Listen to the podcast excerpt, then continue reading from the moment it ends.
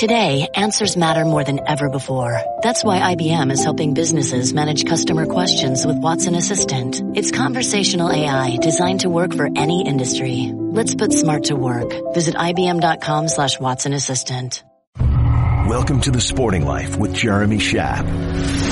Over the next hour, Olympics writer Phil Hersh explains the challenges of postponing the games until 2021. I've seen estimates of anywhere from three to five billion dollars in extra cost to Japan for postponing the games a year. So the challenges are considerable. Plus, Professor Johnny Smith compares the effect of COVID-19 to the 1918 influenza pandemic. By October of 1918, it's very clear that you can't have sporting events. Football games are canceled. Boxing matches are canceled. So the fact that some cities like Philadelphia were slow to respond would have a great impact as well on the sports world. And NBA skills trainer Rob McClanaghan describes how to stay physically fit during quarantine. Home gym or not, you need to get your body moving and not be sitting around watching Netflix all day, which is easy to do. Maybe go for a run outside by yourself, hop on a treadmill, you know, the jail workout, push-ups, pull-ups, something like that. But I think the main thing is eating right.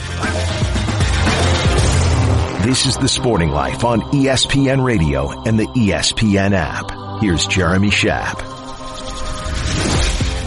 Welcome to another edition of The Sporting Life. We've been off the last couple of weeks in the midst of the coronavirus crisis, but we are back now and our first guest is one of the most respected chroniclers of the modern Olympic Games, the one and only Phil Hersh. Phil, thank you for joining us. Well, it's my pleasure, Jeremy. It's nice to speak to everybody, and I wish everybody to be well, stay safe, and stay home. How are you doing? I mean, there's been so much to report on in the Olympic movement the last couple of weeks. Um, how have you been managing that as we're also all dealing with this new reality? Well, actually, um, since a lot of what I'm doing now is for my own blog, it's been a, a welcome diversion. Writers write. That's what we do. Um, and even though I'm writing about essentially the subject that's causing anxiety for all of us, it does allow my mind to focus on something else than than the statistics and the other stuff that if you keep following it for, uh, relentlessly all day, it's pretty terrifying. You spent all that time at the Chicago Tribune. Now, where can people find your work? Most of my figure skating work has been on NBCSports.com website.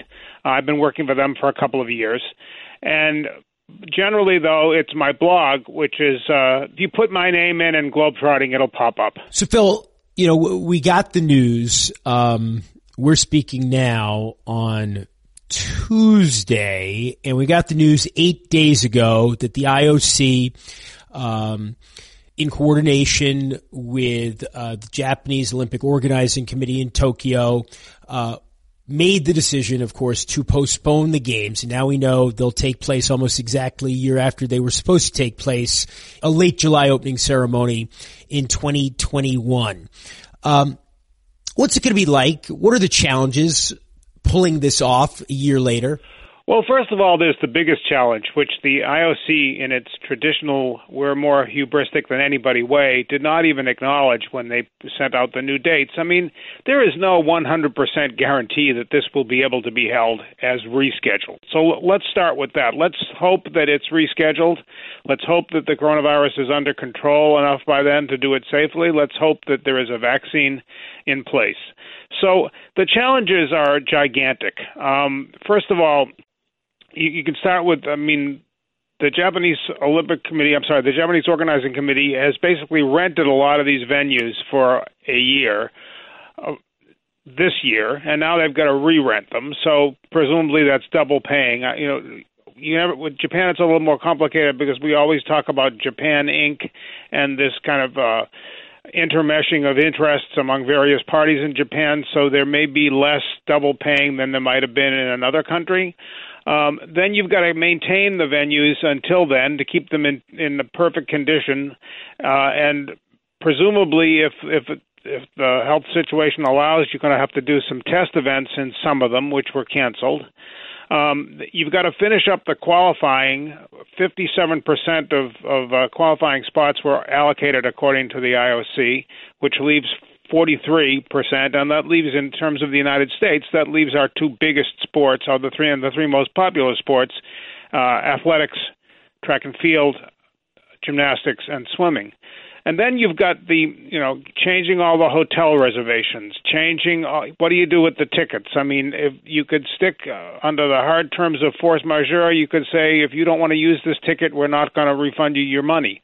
Um, somebody suggested to me that the, the, there would be such demand for tickets turned back that probably, and in the interest of public relations, at some point the organizers may say, "Look, if you don't want your tickets, let us know. We'll refund your money, or we will resell them." Um, so there's that, and then there's the the consideration of the apartments in the Olympic Village, approximately 5,000 apartments, which were supposed to become uh, open to the people who buy them by the beginning of 2023. Uh, that obviously that may be delayed. Um, some people have put down significant deposits.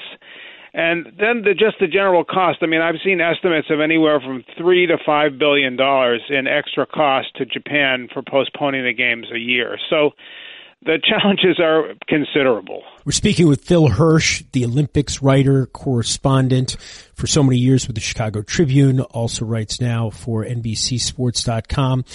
And Phil, you know, there was a lot of criticism of the IOC for taking as long as it did to make this announcement that the games would be canceled or postponed. Um, but there were a lot of complicating factors and they had to get their ducks in a row. What, what did you think about some of the public reaction to the delay, announcing the delay? Well, a lot of the they bring a lot of this on themselves with absolutely staggeringly awful public relations. Right. From the moment on March 4th, after an executive board meeting, the executive board is the kind of the ruling body of the IOC. Uh, when uh, the president Thomas Bach said neither the word postponement nor cancellation had been mentioned, and I just sat back saying to myself, "Really? That's either not the truth, right. or you're being incredibly, incredibly irresponsible by not at least saying, you know, having someone have sa." Are we going to deal with the possibility of either of these things? So there's that. And then when they announced that that they'd reached a situation where they might postpone the games, and it might take up to four weeks for them to reach a decision. And at the same time, they urged athletes, many of whose families had members dying, members hospitalized, friends, other fellow athletes, they said, you know, go prepare the best you can. I mean, how insensitive could you possibly be? So obviously, behind the scenes, a whole other narrative, uh, hidden narrative, was going on. Uh, it was clear that the public decision to ask for a postponement was going to have to come from Japan, um, just for for the sake of uh, not trying to uh, be bigger than than a sovereign nation. So what was going on in the background clearly was getting Japan to the point where they were willing to accept this possibility and discuss it publicly, as the Prime Minister Abe did about a week before they announced that it would be postponed. But what the public saw, what the general public saw, was an organization that couldn't get out of its own way in terms of public relations or, or sensitivity. Isn't it also about Phil? I was thinking about this a lot too. Um, you know, when the public thinks of the IOC, they don't think of it as an organization, and this is a problem with a lot of big organizations, not just the IOC, but they certainly come to mind, where they don't have any reason to believe, based on history, that their priorities are the right priorities. Exactly. You get in a situation of why would you trust these people?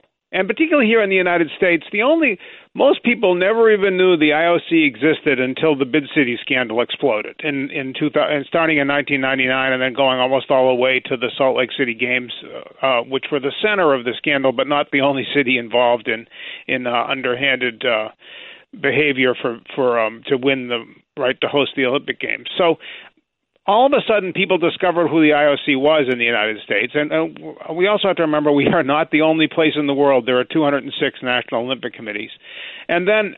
And and, uh, and a lot of this is also the English-speaking world. Um, so from then on, whatever people knew about the IOC was totally negative, and again, it probably disappeared from public the public consciousness until uh, this and when it was on everybody's mind and then you know they they misstep after misstep after misstep in terms of public relations. Phil uh, thanks and and please stay safe. And you too jeremy and all your all the listeners the same. Globetrotting by philiphersh.com if you want more from phil. This is The Sporting Life on ESPN Radio and the ESPN app. 102 years ago, the world was at war and a contagion was spreading. In Boston, the young left-hander Babe Ruth would be shifted permanently to the outfield because of a shortage of hitters. The Boston Symphony Orchestra conductor Carl Muck would be accused of espionage.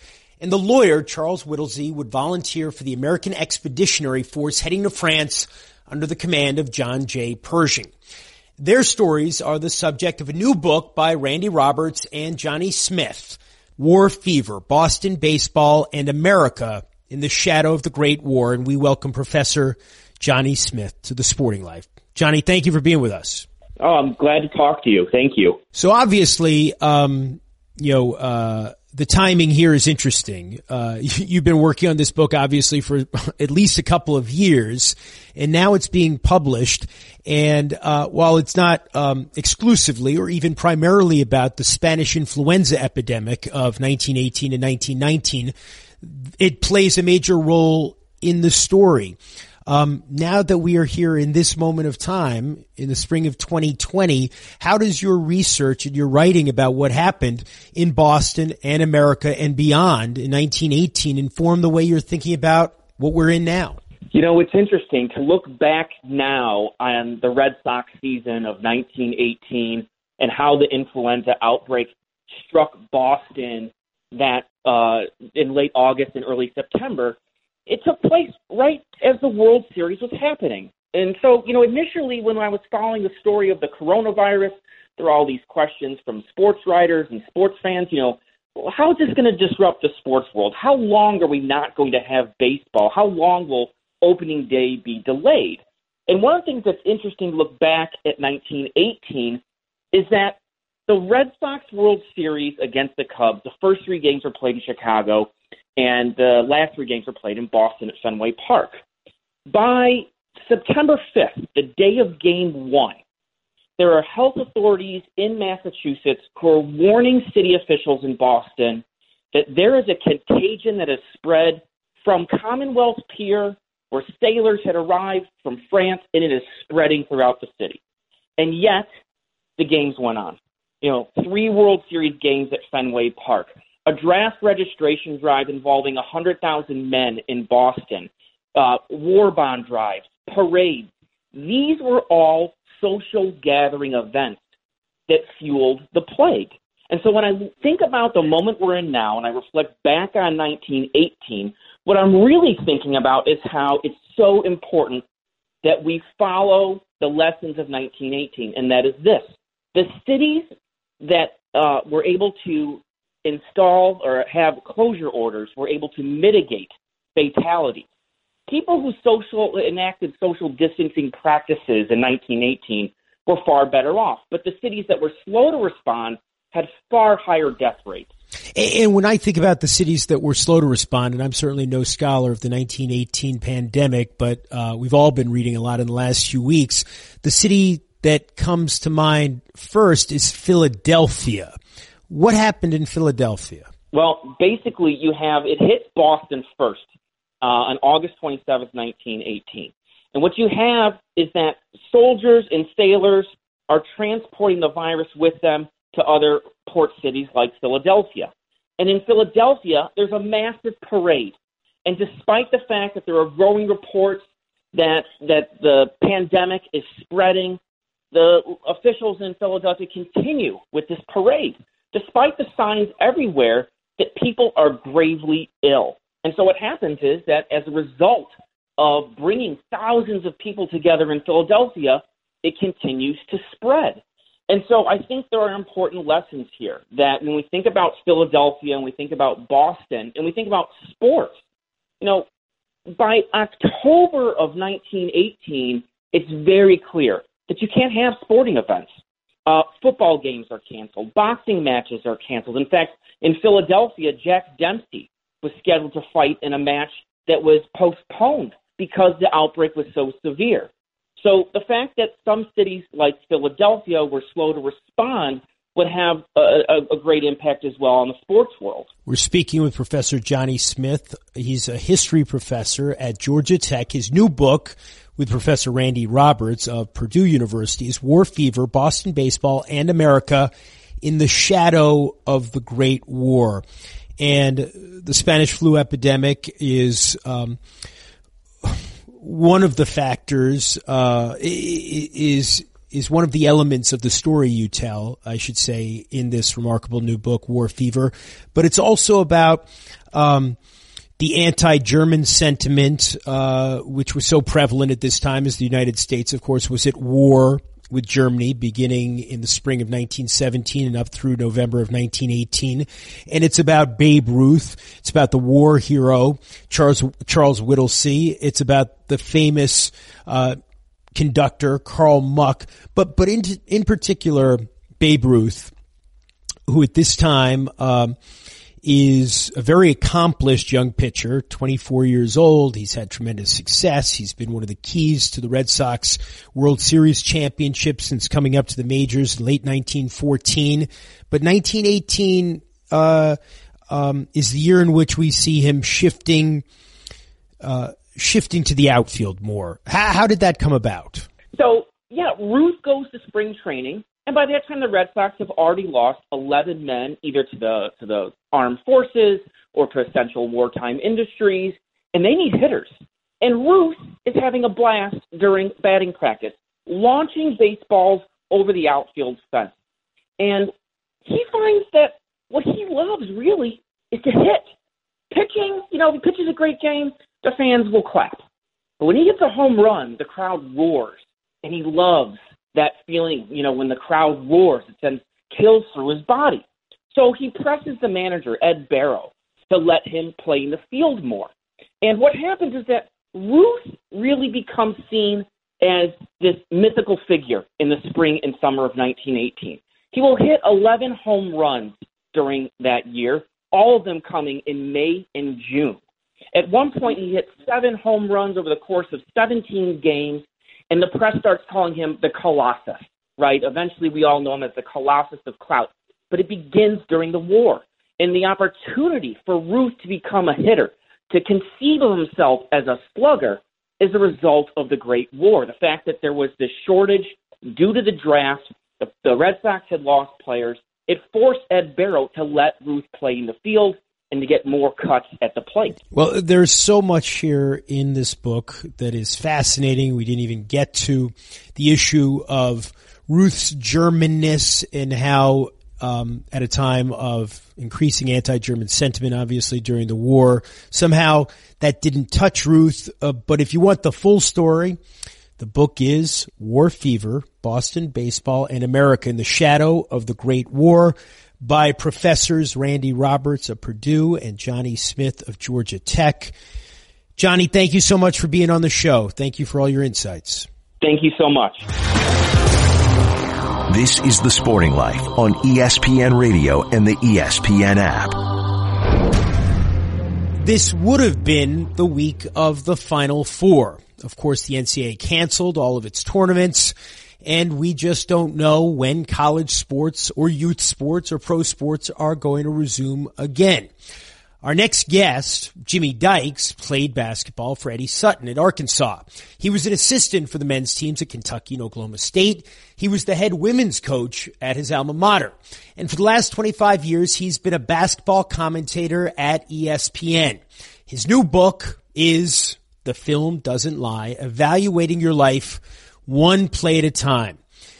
Jimmy, thanks so much for being with us. Jeremy, it's great to be on with you. It's uh, a just a, a, an odd, strange time in our country right now, and man, I really appreciate you having me on. Look forward to visiting with you. Yeah, we we spoke a few weeks ago. Actually, we talked about your book I think right before uh, kind of the world got shut down, or the United States anyway, got mostly shut down by the coronavirus. And of course, we're doing it again because so much has changed since then. And we were talking about the college basketball season, which now, uh, of course, is not taking place and uh, came to an abrupt end.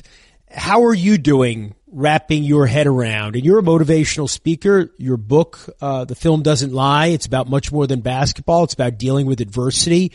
Um, how are you right now dealing with the situation? Yeah, well, thank you for asking. First of all, my family is is healthy and well, and we're you know uh, abiding strictly with all the things that we need to be doing as a country and as individuals. But the biggest concern with me, my dad's 84. He's battling through liver cancer and lung cancer right now. So the balance of him going going into the hospitals to get his treatment and and having to go there and stay safe while he's doing it, that kind of hits home with me as much as anything right now. But no, I'm doing. Uh, we're we're we're doing really well. I, I'm using it as a time of just um, self reflection on my uh, just in, in my own life and making sure I'm staying very, very engaged with my family. This is normally the time of year that my off season begins, and that's that process started two or three weeks earlier than what is normal. Um, but I'm just trying to keep the, you know, an outlook on my life that's in the proper perspective. Uh, sports being taken away from all of us has probably done that to some degree to all of us in in, in, some way. Uh, but I just think it's a time of of uncertainty in our country and our own individual life. And a lot of times, those are the times that we can experience the most growth, the most change in different areas. I'm trying to be, uh, I'm trying to be that guy right now myself. We're speaking with ESPN's Jimmy Dykes about what's going on in the world, of course, and also his new book, The Film Doesn't Lie, Evaluating Your Life One Play at a Time. And you are certainly someone who has been leading, uh, an examined life. You've examined um, the choices you've made and the decisions that you regret. Um, how are you using this time right now uh, when you would be occupied with basketball? You would be about to, you know, start your kind of off season. How how are you filling the hours now? Yeah, I think like everybody else, I've I've tried to be creative with my with my day. I'm I'm I'm making sure that I'm productive with my day. So at the end of the day, I feel like I've accomplished good things in my life. Um, a lot of that has been much more use on social media. I've been active with my messages to people out there right now uh, with that content. I spent a lot of time with my book and the the challenge of bookstores not being open and and just uh, not being out there as much during March Madness as I would like to have been.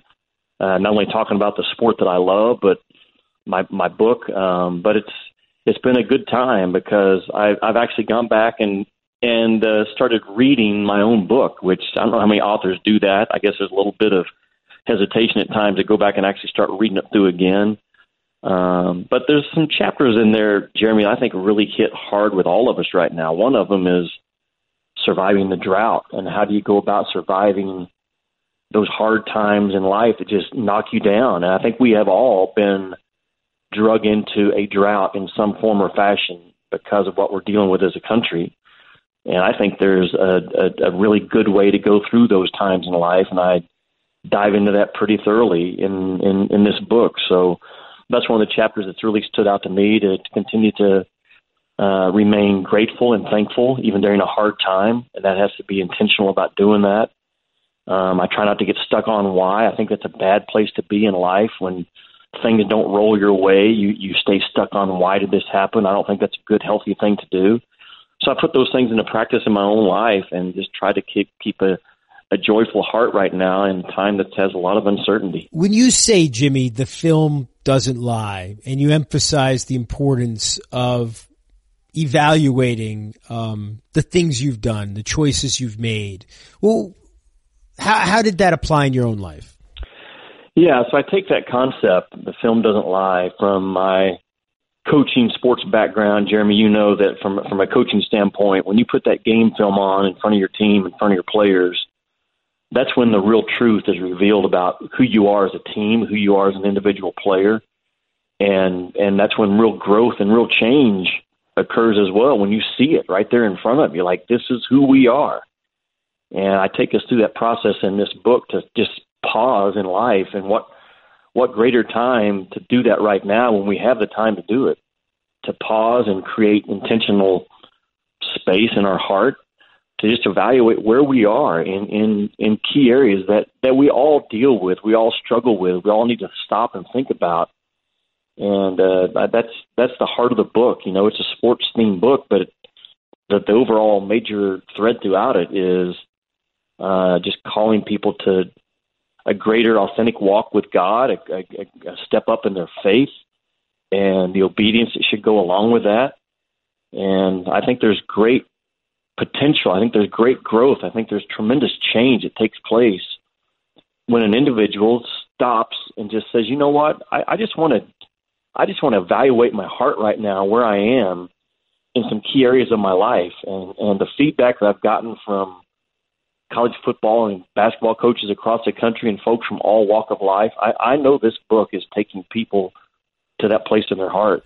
We're speaking with ESPN's Jimmy Dykes again about his new book, The Film Doesn't Lie, Evaluating Your Life One Play at a Time. When, you know, there is a school of thought, Jimmy, as, as you know, that, um, you know, sometimes, uh, it's better to move on and, and, and don't spend too much time dwelling on the past. Um, don't get bogged down in self analysis or reflection what are the things you miss out on if that's your approach? Yeah, I think it's a that, that that's a great point um, because you know what those those film sessions. I'm going to take us back into the sports world for a minute. Those film sessions behind closed doors with a group of 15 players and a coaching staff of five for college basketball. Those can be some really hard times to watch, especially coming after a loss when you see the the 12, 15, the 20 plays, just if two or three of them, we would have done this instead of that, we would have won the game. But that's the that's the only way that that real growth and change occurs. There's not a coach in the country that doesn't put 100% trust in evaluating that film and and growing in that process with his players.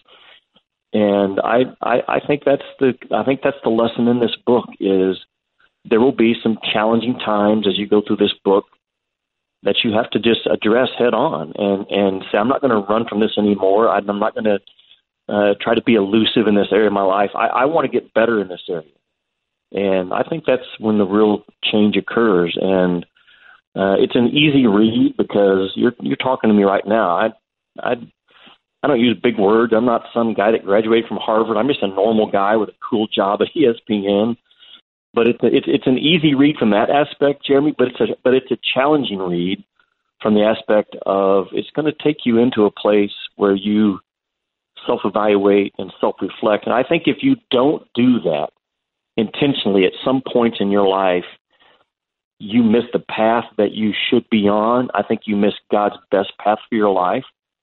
I think you miss an opportunity to impact those around you in a greater way. Jimmy, thank you for coming back on the show again uh, to address uh, what has changed in the last few weeks. Take care of yourself. Hi, Jeremy. Thank you, buddy. This is The Sporting Life on ESPN Radio and the ESPN app. Rob McClanaghan played basketball for Jim Boeheim in Syracuse. Now he is known as the trainer to some of the NBA's brightest stars. Among them Steph Curry, Kevin Durant, Kevin Love, Russell Westbrook, Al Horford, John Wall. He's worked out LeBron James. Last year, he was a guest here on the Sporting Life talking about his book, Net Work, two words written with Seth Davis. And it is a pleasure to welcome him back to the show now. Rob, thanks for being with us. No problem, Jeremy. Thanks for having me. So, Rob, obviously, uh, the first question's got to be: How are your clients doing? We know that uh, Mr. Durant uh, tested positive. Um, what can you tell us about how everybody is doing? Yeah, I think everyone's, you know, in the NBA is kind of like just like everyone else in the country, just at a standstill. Um, you know, and I think that the thing that really uh, is affecting uh, everybody, but I'm for sure these the NBA players is it's the unknown. You know, it's, like Adam Silver saying, you know, June 15th we'll start up, or you know, there's no season at all, so you can't really schedule when we're going to start repping up any workouts. Um, you know, are we going to have a season? Um, you know, because everything's based on the season. You think about it. If the season once we they come to a decision on that, then you can talk about the draft, right? Then you can talk about when it's when we're going to start up next year, training camp, uh, and then if everything's pushed up, then you got to worry about you know, the Olympics next year, you know, things like that. So it's just it's very hard. Uh, I think for everybody right now, and, and if these star, I guess, world class athletes, you know, all 450 players, whatever it is, uh, it's tough because you know right now you're you're in the heart of the season, ramping up for the playoffs.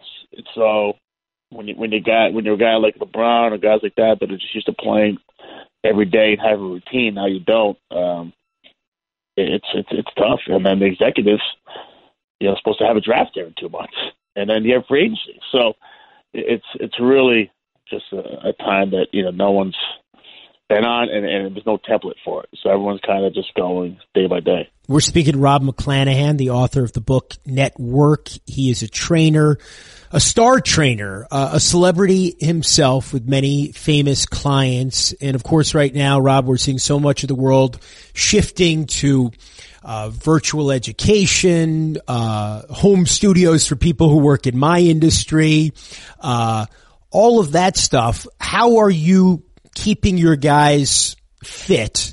What are they doing right now? Are are you doing uh, Zoom training sessions, that kind of stuff? Uh, no, not yet. Um, I think it's a little too early for that in the sense where, first of all, these guys can't go to courts.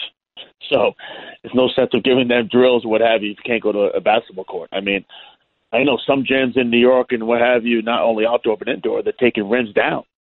Um, I read, I read, you know, a thousand to two thousand. I would have assumed some of your clients had their own basketball courts at their homes. I mean, I know that's that's probably not true that many do, but some. Yeah, some do, but I think most have more of the the kind of hotel weight room kind of gym rather than a court. Mm-hmm. Um, you know, but NBA advised them to kind of lay low right now. I think even if we did have a season, we'll be to mid June, so there's no reason to ramp it up right now. Because if you do come back and you go to the finals, you'll be playing another three months. You you got to be careful, you know, not to do too much. But yeah, I think eventually uh, I'll be sending my guys you know, some workouts. You know, I think starting maybe even next week to doing their own some 40 minute kind of stuff.